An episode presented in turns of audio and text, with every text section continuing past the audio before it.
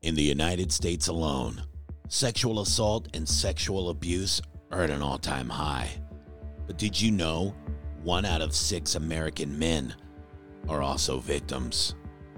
In 2014, David Keck was the victim of a hate crime and a brutal sexual assault.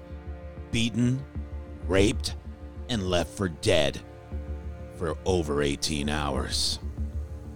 And now, he is the voice of the forgotten.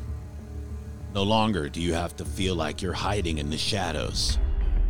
Whether it's an email or a voicemail or maybe an interview, now you can get your voice out there or just listen to people just like yourselves suffering from PTSD and the long mental effects of your attack.